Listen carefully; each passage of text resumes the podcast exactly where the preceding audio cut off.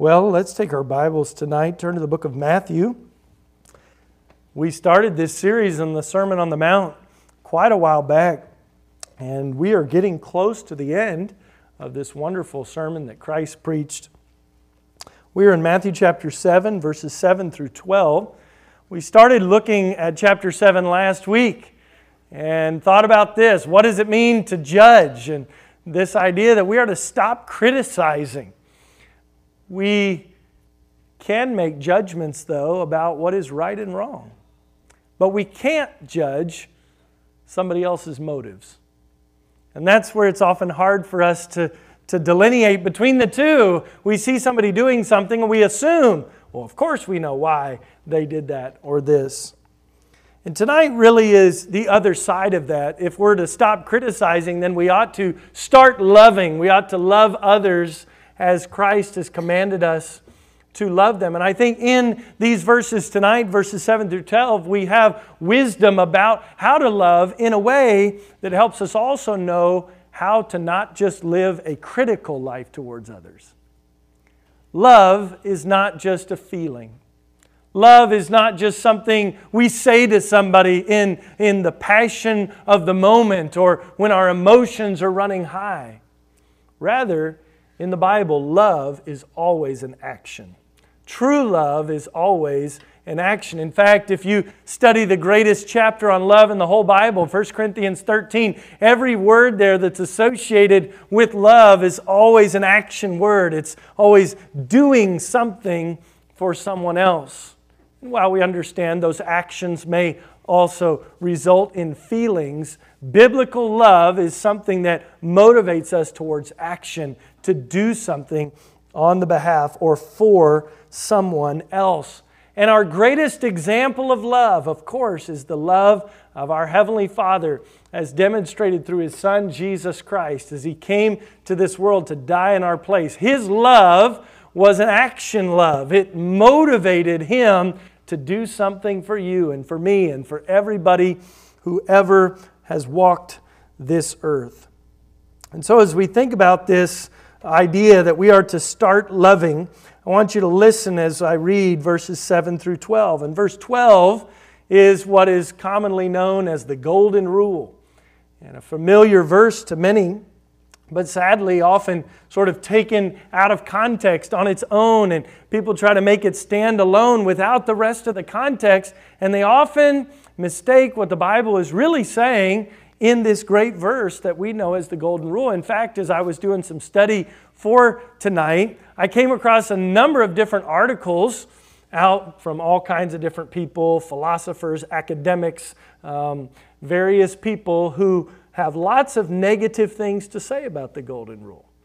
And they have all kinds of arguments against the Golden Rule because they'll make statements like this Well, if you're supposed to do to somebody else as you want them to do to you, then how can you really say that you know what someone else wants? Or how can you say you can really put yourself in their shoes? Isn't the golden rule bad? They'll argue, and you can read all kinds of arguments about. Or is it overly simplistic? That's another thing that some people will say about the golden rule. But golden rule is a wonderful thing. It's from the Word of God, but I think it is important that we understand it within the context of what God's Word is saying. So let me pick up reading in verse 7. You follow along as I read out loud. Jesus said, Ask, and it shall be given you. Seek, and ye shall find. Knock, and it shall be opened unto you. For everyone that asketh receiveth. And he that seeketh findeth, and to him that knocketh it shall be open. So if you ask, you'll receive. If you seek, you'll find. If you knock, it'll be open. He says, he asks this question What man is there of you whom, if his son ask bread, will he give him a stone? Or if he ask a fish, will he give him a serpent, a snake? If ye then, being evil, know how to give good gifts unto your children, how much more shall your Father which is in heaven give good things to them that ask him. Therefore, all things whatsoever ye would that men should do to you, do ye even so to them. For this is the law and the prophets. This verse is really the conclusion of the main theme of the Sermon on the Mount, which is to give standards, God's standards for kingdom living. What does God want us to live like? And Jesus has dealt with all kinds of things. Remember at the beginning of the Sermon on the Mount, he started with what we know as the Beatitudes. Blessed are those who hunger and thirst after righteousness. Blessed are the poor in spirit. And he tells us this is what kingdom living looks like. This is what it looks like for children to live as, or, or as people to live as children of the Heavenly Father, as children of the King. Then he moves into that section where he says, Well, you've heard that it was said in the old times by the prophets, Thou shalt, fill in the blank. He had different laws that he dealt with. He said, But I say unto you, and he clarifies and he points them back to the true essence of the law. The law wasn't about self justification. It wasn't to make me feel justified. Rather, the law is to prove that I'm a sinner and that you are a sinner and that no good deeds that we do are good enough to measure up to the law. We can't measure up. And so that's why we need Jesus Christ.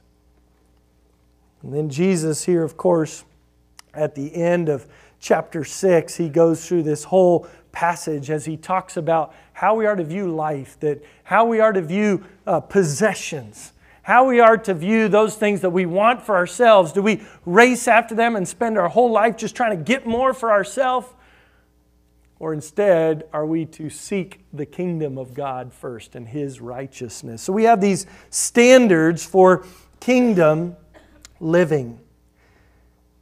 Jesus has given us standards as they relate to ourselves, as they relate to morality, as they relate to religion, to money, and to possessions. And now, here he's going to conclude the standards that are related to human relationships. This passage we're looking at tonight is the positive side of Jesus' summation of the principles that lead to right human relationships. To love others in the way God wants us to love, first of all, requires that we do not do or do not live self-righteously and carelessly criticize and unmercifully condemn others. That's what we looked at last week. If our attitude is a critical one, then that attitude of a critical spirit needs to be removed because we can't truly love if our intent is rather to criticize others and justify ourselves. Love is not just something negative, as I already said, it's something positive that we do for and to others. Some would say, well, I just, I just try not to hate anybody. Well, the absence of hatred does not necessarily constitute love either, right? It is something that is a positive or a productive side. That's really the true measure and test of love. In other words, you can't just walk around and say, well, I just love everybody. Well, you can say that if you want, but it's demonstrated through your action whether or not that's really true. Love is not seen in what we refrain from doing, but in what we do. And Jesus is going to give us three reasons here in this passage three reasons to obey the command to love others as ourselves. So, the first reason that he gives here is found in verses 7 and 8. And the reason that we ought to love others is because God's promise to his children demands it. God's promise to his children. What's his promise? Look at verse 7. Ask. And it shall be given you. Well, that's a great promise, isn't it? I wonder, do you really ask your Heavenly Father for things? Or do you just try to do it in your own strength? I'll figure this out. I don't want to talk to anybody about it. No, he says, ask and it shall be given you. That's a great promise to his children. He says, Seek and ye shall find. That word shall means it's confident. This will come to pass. If you're looking, you'll find what you're looking for. If and he says, knock, and it shall be opened unto you. And then verse 8 really just reiterates the idea in verse 7 everyone that asks receives, everyone that seeks finds, and to him that knocketh it shall be opened. Now, some will take verses 7 and 8 and say, well, this is like a blank check, right? God's just saying, man, anybody wants to ask, and God will give it to you. Seek, you'll find it. If you knock, it'll be opened unto you. But if you view this as a blank check, then very quickly you feel like God isn't a very powerful God because I've asked God for lots of things that He didn't give me. So is God lying here? Is God really unable to fulfill His promise?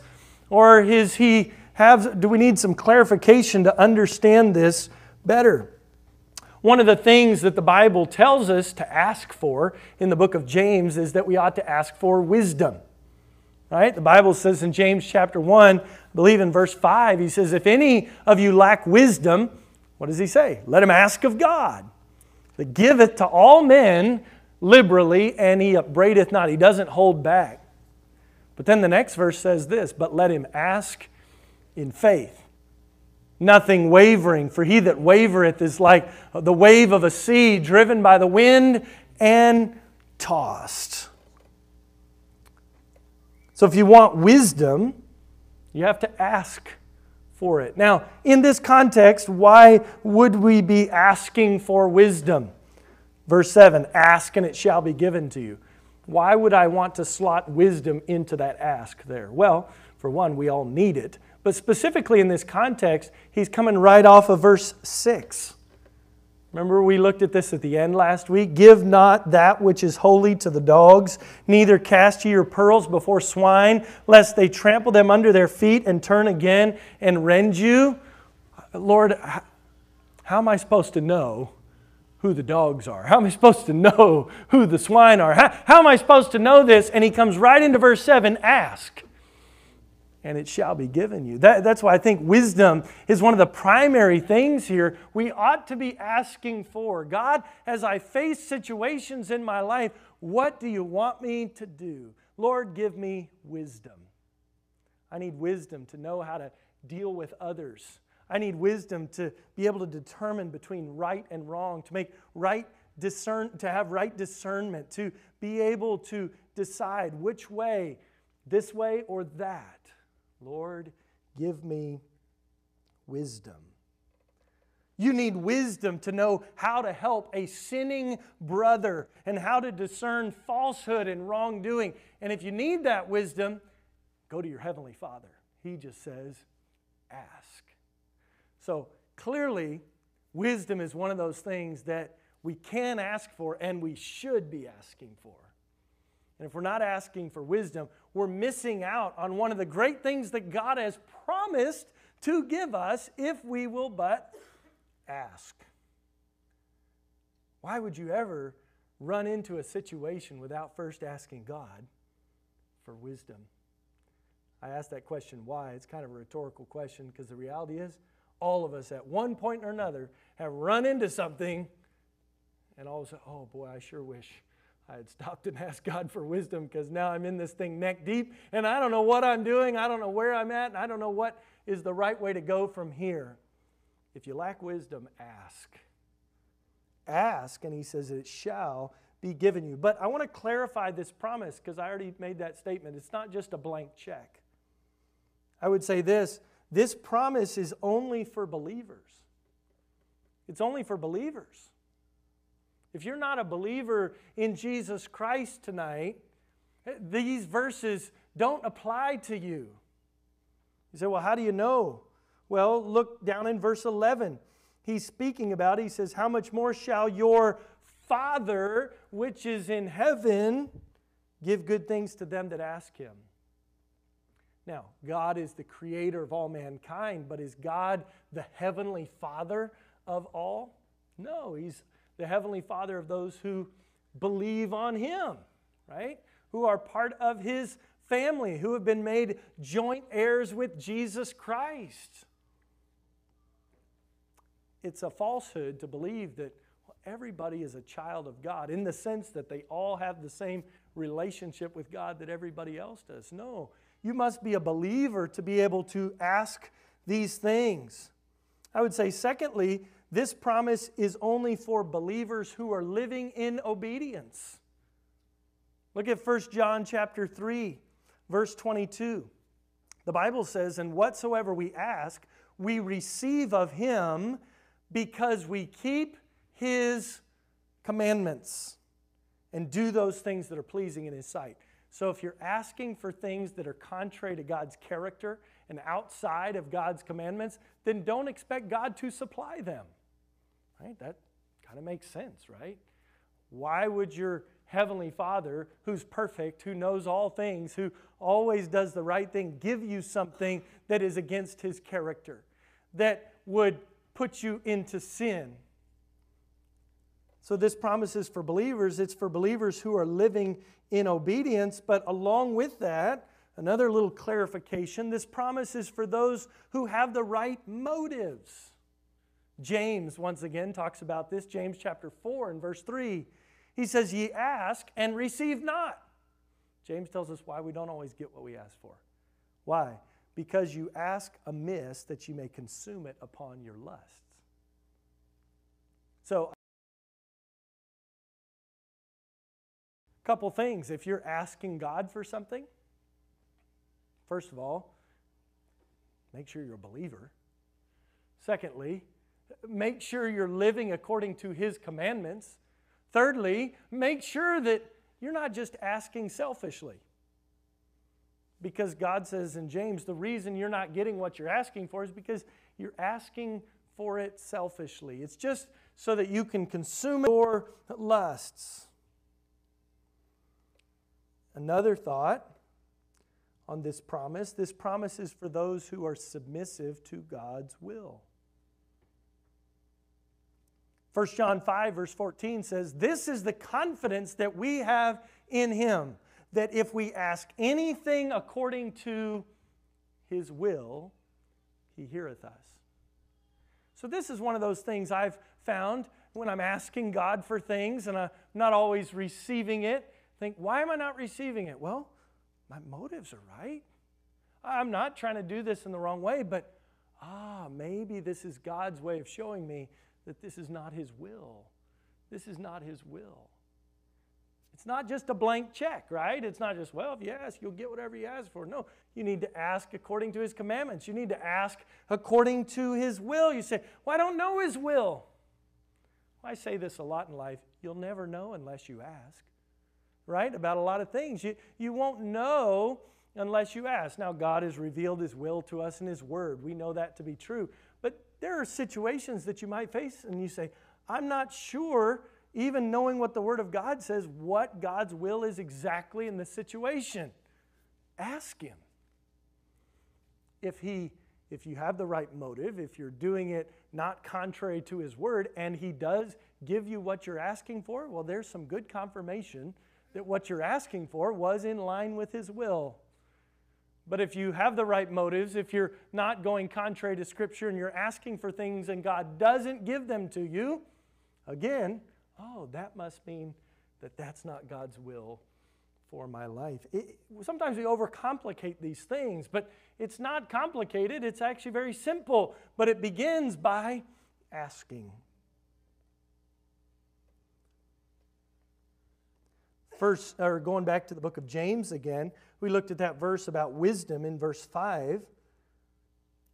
But look at verse 6 through 8. He says, Let him ask in faith, nothing wavering. For he that wavereth is like a wave of the sea, driven with the wind and tossed. For let not that man think that he shall receive anything of the Lord. Which man? The man who doesn't ask in faith. A double minded man is unstable in all his ways. Lord, would you give me wisdom? Ah, you know, I'm not, no, I'm not sure I really want to obey you. It's, it's kind of like this. Why would you be asking God for something more if you're not being faithful with what He's already given you? Right? If you're not being faithful to what you have, if you're not seriously serving God with the resources, however limited they are, then why would God give you more? Don't be double minded, in other words. Either choose to follow God or don't, but don't be like this man who can't decide which way he wants to go. So, we're talking about who this promise is for. It's for believers. It's for believers who are living in obedience, who have the right motives, who are submissive to God's will. But I think this promise is also for those who persevere in asking.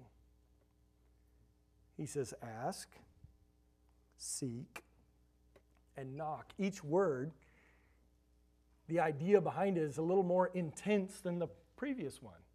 To ask might be, hey, could I have this? To seek is to actively pursue. To knock, you're, you're up at the door, knocking on the door.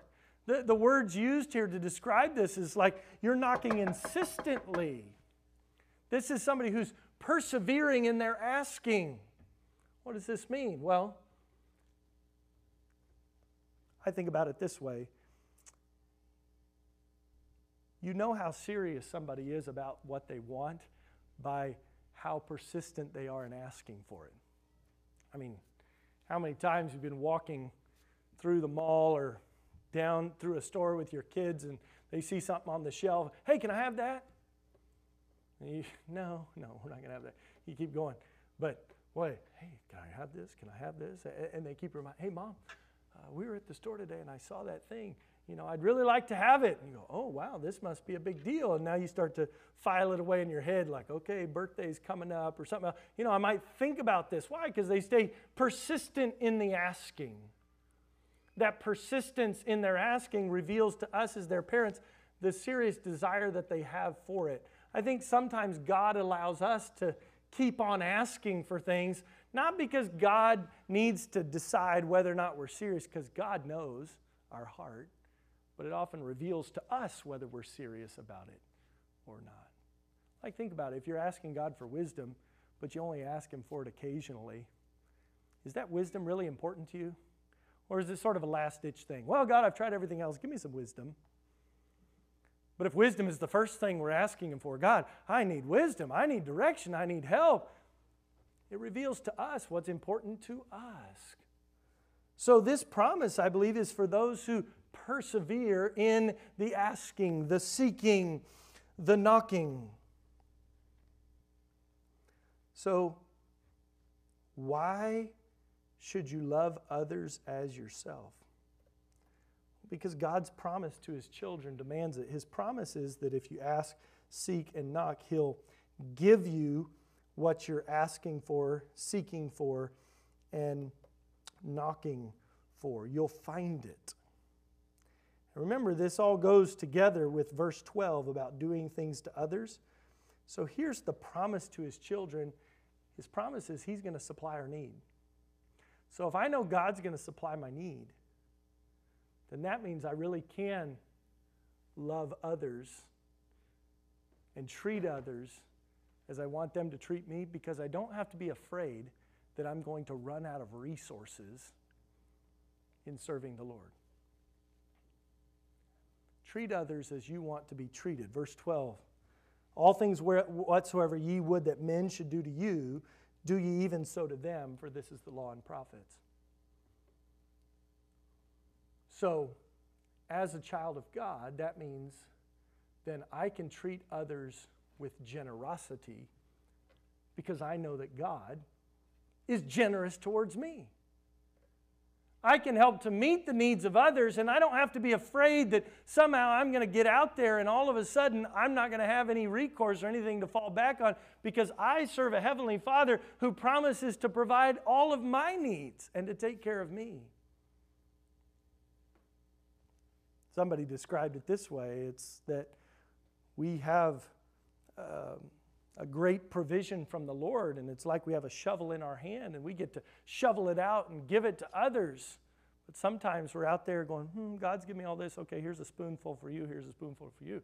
But as we dish it out and share it with others, what God has given to us, as a child of God, we have His promise that He keeps filling up the resources. He keeps giving back to us as we give to others. Therefore, I can treat others as I want them to treat me because I know my Heavenly Father is there to take care of me. Sometimes in life you can feel like you're out on a limb, right? That you're the one out there in front and there's nobody there to help you and catch you. People will say things like this Well, if you don't take care of yourself, nobody else will. If you don't look out for yourself, nobody else will. And it often feels like that in life, but for the believer, that's not true. Because the promise of our Father is if you ask, you'll receive. If you seek, you'll find. If you'll knock, it'll be opened to you.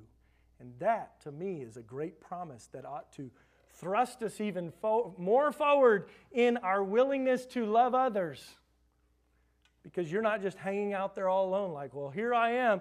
Boy, I'm doing so much for everybody else. No, you're not out in front. God's out in front. And you're just doing what God has already enabled you to do, equipped you to do, and supplied for you to do. You don't have to get out there and think, well, if I do this, I'm not going to know how to decide what to do. If you need wisdom, ask of God, He'll supply it. So God's promise to His children demands that we love others. I would say, secondly, God's pattern for His children demands it, demands that we love others. Look at verses 9, 10, and 11. Matthew 7, 9, 10, and 11. He gives us an example here. You can imagine Jesus preaching this message to this crowd, and, and he looks out and he's describing this idea of asking, seeking, and knocking, and he wants to make it real to them. So he looks out and he says, Okay, which man of you all right, all the men in the crowd, raise your hand. That's what he's asking, right? Whom, if his son ask bread, will he give him a stone? All right, dads, how many of you, if your son asked you for some bread to eat, said, Dad, would you make a sandwich for me? What kind of dad would go in and say, All right, son, here's a rock sandwich, eat this? No. No dad, no loving father would do that for their son. They wouldn't deceive them about physical needs. Every father loves to meet the physical needs of his children. He expands on the idea. Verse 10 Or if he ask a fish, will he give him a serpent, a snake? Hey, Dad, I'd like some meat to eat. Oh, son, I got something for you. It's some snake meat. Now, let me give you a little clarification on this because maybe you think, oh, well, I like to eat rattlesnake. I know people like that that enjoy that for the Jewish audience, to eat a serpent was to eat something that was ceremonially unclean. So, no father is going to prepare, if he really loves his son, is going to feed him something that's going to cause him to sin. Right? That's what he's saying here. And no father who cares about his children, who really loves his children, is going to try to put him into a position where it's going to harm him spiritually. In other words, earthly fathers care about the physical and spiritual needs of their children. And Jesus is pointing this out. Any earthly father would care about that thing. And he says that in verse 11 If ye then, being evil, by the word evil there, he's not just saying you're a horrible dad, you're just a horrible person. His point is, compared to God and His holiness, all of us are evil, right? All of us are sinners. So, so you, as just a normal human being, if you even understand that, he says, How much more shall your Father which is in heaven give good things to them that ask him? What's God's pattern? Just like an earthly father takes care of the physical and spiritual needs of his children, so too our heavenly Father provides for the physical and spiritual needs of his children. And our heavenly Father does an even better job than any earthly father could even begin to do. It's God's pattern. The scripture tells us that we are to be imitators of our Father, of our Heavenly Father. Ephesians 5 1 and 2 describes that idea of being an imitator as a follower. It says, Be ye therefore followers of God as dear children, and walk in love as Christ also hath loved us and hath given himself for us an offering and a sacrifice to God for a sweet smelling savor. Be an imitator of God, be a follower of God. Just like a child is an imitator or a follower of his father. And then in Ephesians, he describes for us what that looks like. In the same way that Christ loved us and gave himself to be an offering and a sacrifice to God. So, how should I be? I ought to love others and be willing to sacrifice myself for their needs. So, the pattern that God sets for us is one of loving others. And we are to follow that pattern. Another way to think of this would be to say it this way If we claim to be God's children, then we should reflect God's nature and character in our lives. You say, Well, I'm not God. No, you're not. Neither am I. But if you're one of His children, then you ought to be working to reflect His character in your life. In other words, the longer you walk with the Lord, the more you ought to look like Him. Just like the longer a child grows up in a home with his father or mother, the more he takes on their characteristics. God's pattern for his children. We know that God, our Father, does not ignore the physical and spiritual needs of his children. We also know that God is not limited in what he will give his children. I'm limited, you're limited, but God's not limited. God never comes at, well, son, I'd really like to give you that, but I can't afford it. God would never say that. Now, God might have another reason not to give it to you. Well, this would not be the best thing for you to have right now. But God never comes to the end of his own resources, and that's the reason why he can't supply your need. God always has the resources to supply your need. God never gets into a situation, well, I wish I could help you with this, son, but I'm just not sure what the right thing is to do either. God never says that because God has all the wisdom that we need. God's not limited in what he will give his children. In fact, Ephesians chapter 1 and verse 3 reminds us that we are blessed as the children of God. He says, Blessed be the God and Father of our Lord Jesus Christ, who has blessed us with all spiritual blessings in heavenly places in Christ. When you go home tonight and you look around your house, you may not feel blessed. When you go home and you open up your online banking and you look at what's in there, you may say, Well, I'm, I'm, not, I'm not as blessed as I'd like to be.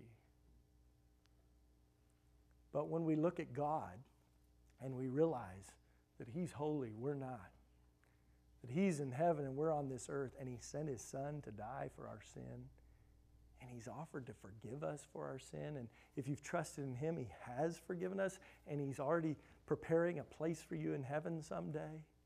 And yes, this life has its challenges, it has its ups and downs, but you can love others unconditionally in the same way that Christ loved us unconditionally because He's not going to run out of supply. I don't know about you, but my natural tendency is to only want to love people that will love me back. I remember confession time. My wife and I were looking through our list of people that she sends gifts to for their birthdays and Christmas. And I said, Well, do they ever send us anything? She said, No. I said, Then why are we sending them something? my natural tendency is why would I send you a present if you're not going to send me a present? That's me in my flesh. I'm thankful my wife is a better Christian than I am. That she loves people who don't always love back in the same way. But you know, the example of our Heavenly Father is even when we were yet sinners, Christ died for us. He loves us and we don't love Him back. He cared for us when we didn't care for Him, and He still cares for us, even as His children now, if you're a believer in Christ, when you still don't always care for Him as you ought. I'm so thankful that God doesn't give us what we deserve. Sure, I'm thankful that He's not fair, because if He was fair, we'd all be condemned to an eternity in hell. God is good, and He's blessed us with all spiritual blessings in Christ.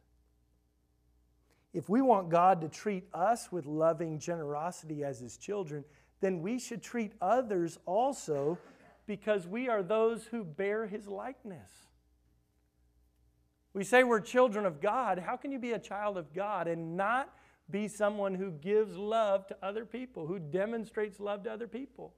But so many times we don't live as children of God. We live as selfish individuals who are just trying to get for ourselves, and we only love those who love us back. And that's not Christ like love. That's not God's love. That's not golden rule love. No, that's self serving love. That, that's loving yourself. Everybody's good at that.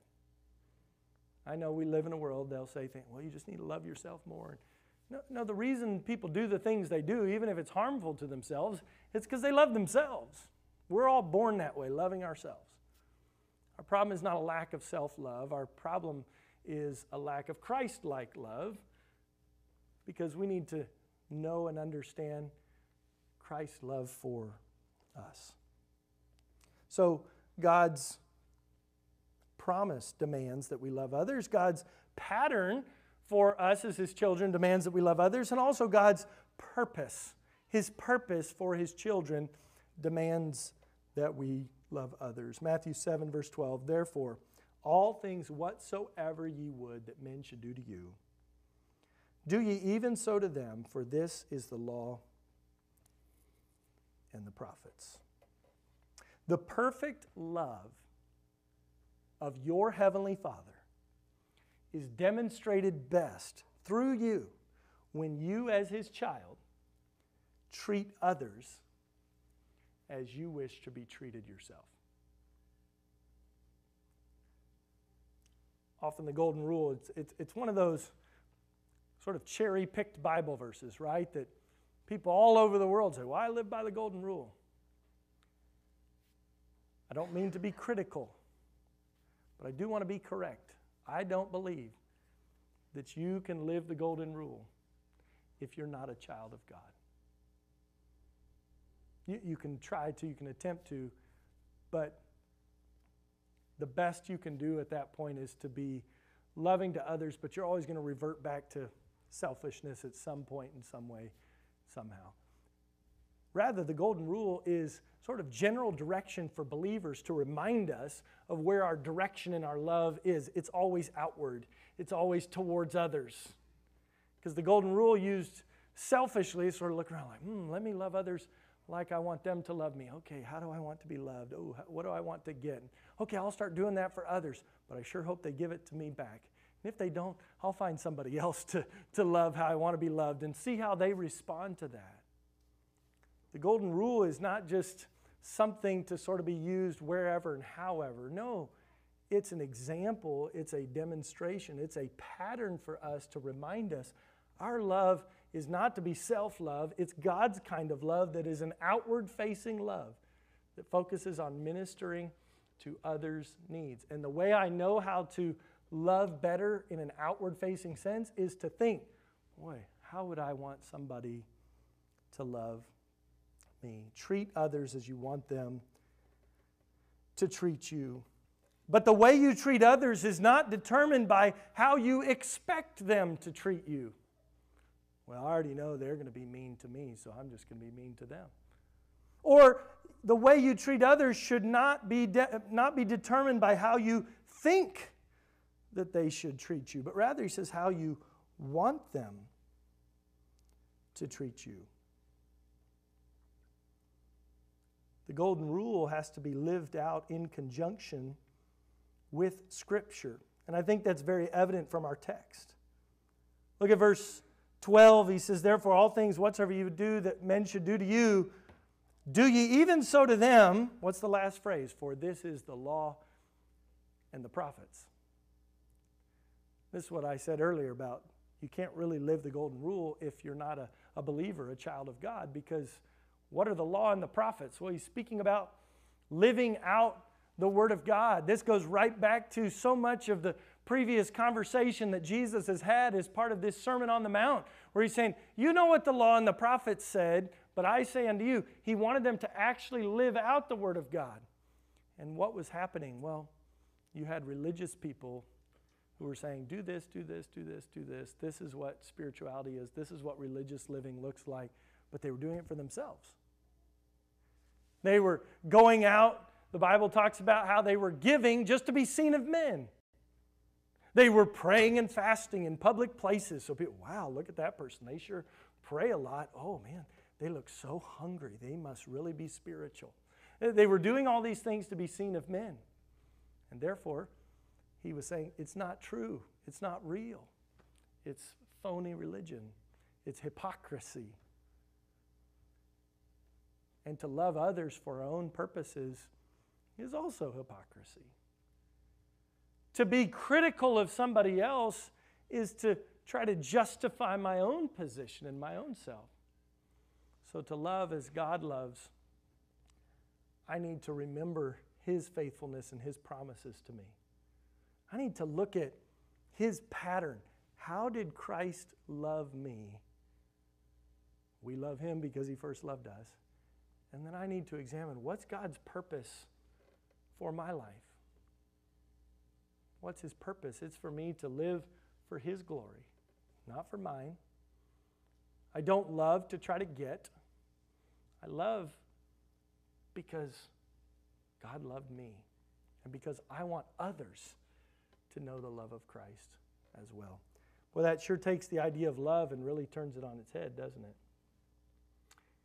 And you could then ask yourself this question well, if I spend all this time sacrificing for and loving others, okay, I know you already said we shouldn't just love ourselves, but Pastor, I'm concerned. Who's going to love me?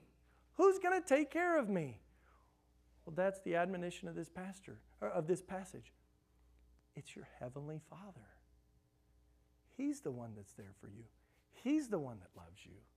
He's already demonstrated by sending, by sending his son to die for you.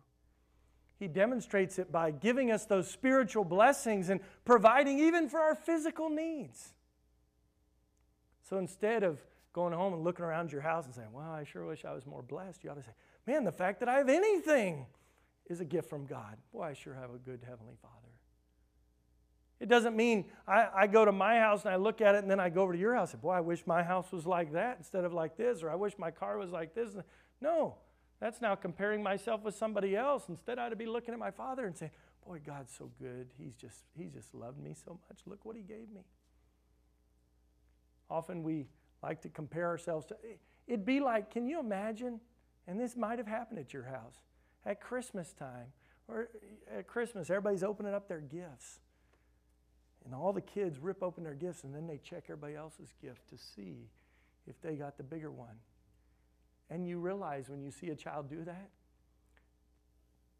they're loving themselves, right? Well, if my mom loved me, she would give me a bigger gift than everybody else. No, that's you loving yourself. Your mom did love you. That's why there's a gift under the tree with your name on it, right? And when we go home, we ought to look and say, Boy, God loves me. There's so many gifts, they're all around. Look at what He's blessed me with. Instead of opening up, well, wish somebody else, you know, I wish I had their gift. Stop loving yourself. Love the one who gave you the gift and be thankful for it.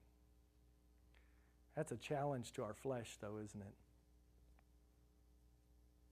It happens every birthday when, when you open your presents. There's always that big one that you're most excited about, and there's all the little ones.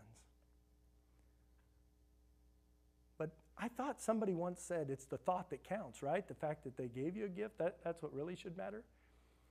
Instead of trying to judge whether or not God loves me by how big the gift is or how much He's given me, instead, we ought to realize if He's a good Father who always gives good gifts, who gives us what, what we need when we ask for it, He provides for our needs, then that means what He's given me is exactly what I need. It's exactly what's best for me. And if that's true, then I can take that to the bank and I can live in that confidence and love others, not holding back or concerned, well, am I going to get enough back for me? No, I can just love others generously because God's given me exactly what I need. And He keeps supplying my needs. And I can walk forward by faith. Does that make sense? I think it makes sense biblically. I think the challenge is we have to make sense of that practically in day to day life. It's so easy to complain, it's so easy to get frustrated, it's so easy to feel stressed. Isn't big enough. I didn't have enough of this or enough of that. No, your Heavenly Father, He doesn't look at you and say, Well, I know you want some bread, but here's some rocks. Your Heavenly Father doesn't say, I know you asked for good meat, but here's some snake meat. Enjoy that instead. No, He gives you what you need and He supplies your need. It, I think it, it means taking our eyes off of ourselves and getting them back on our Heavenly Father. And one of the ways we do that is by taking our eyes off of ourselves and looking to the needs of others and ministering to their needs. Because as you minister to others, you're reminded, wow, I have been given a lot. You ever notice that? Like when something bad is going on in your life, one of the most encouraging things is to go find somebody else to help and minister to. It takes your mind off your own struggle, and you're, oh, boy, that person has a lot greater need than me. I'm thankful for some of those things, even in a church body, because it happens that way. Monday night, I got a call from a friend in Louisiana, Dave Keck, and he told me about a lady in their church whose brother and sister in law were here, are here in Houston at Texas Children's. And Tuesday morning, their two week old baby was having open heart surgery. So, yesterday morning, I got up extra early and I drove down to Texas Children's Hospital. I parked and I, I'm texting this guy I've never met before. And I ride up to the eighth floor of the Legacy Tower, the NICU right there. And I go in and I meet this couple who have six children back home with her parents and family members. And I just had the opportunity to pray with them and talk with them for about 30 minutes. And it was a blessing to be able to just spend some time with them, but it was also a stark reminder. There's a lot tougher. You know, God answered prayer. I got a text from him uh, this morning. He said, Thank you for praying. The surgery went well. Obviously, she's in the recovery process. This is a little tiny infant in the NICU there, and it's going to be several weeks before they can even go home. In fact, because of the type of surgery, they, they couldn't even sew her up yet. So she's laying, I mean, you just imagine this poor little body in there, and I go, boy, God's good to me. He's so faithful to me, and to them too. And then I came back over here and I was working on getting some study done, and then Ruth Conover stopped by. She just had her own surgery. We've been praying for her, and she said, Pastor, would you pray for Linda Dalmasso? Her cousin just passed away. Linda never had any siblings of her own, and so her cousins were like her siblings, and one of them lives right here in the Heights, one lives up towards Dallas. Well, the one near Dallas, he passed away. And so I got in my car, I drove over to Linda's house, and I knocked on the door, and I went in and just spent some time with Linda, praying with her. And you know what the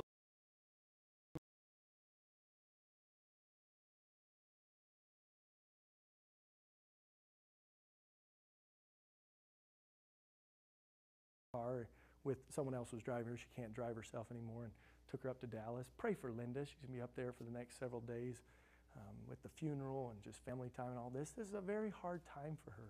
But you know, as you serve others, you realize, man, I know I face difficult things in my life, but God's so good. He's, he's blessed me. But it was amazing, even talking with Linda, she just she kept looking around. She said, she was very concerned about her cousin, didn't know if he knew the Lord or not. She tried to share Christ with him, and just he didn't really seem like he was receptive to it. And she looked at me and she said, Pastor, I just don't know how people make it who don't have a church family. Even in all that, Linda felt blessed and, and cared for, even though she's going through the death of a loved one.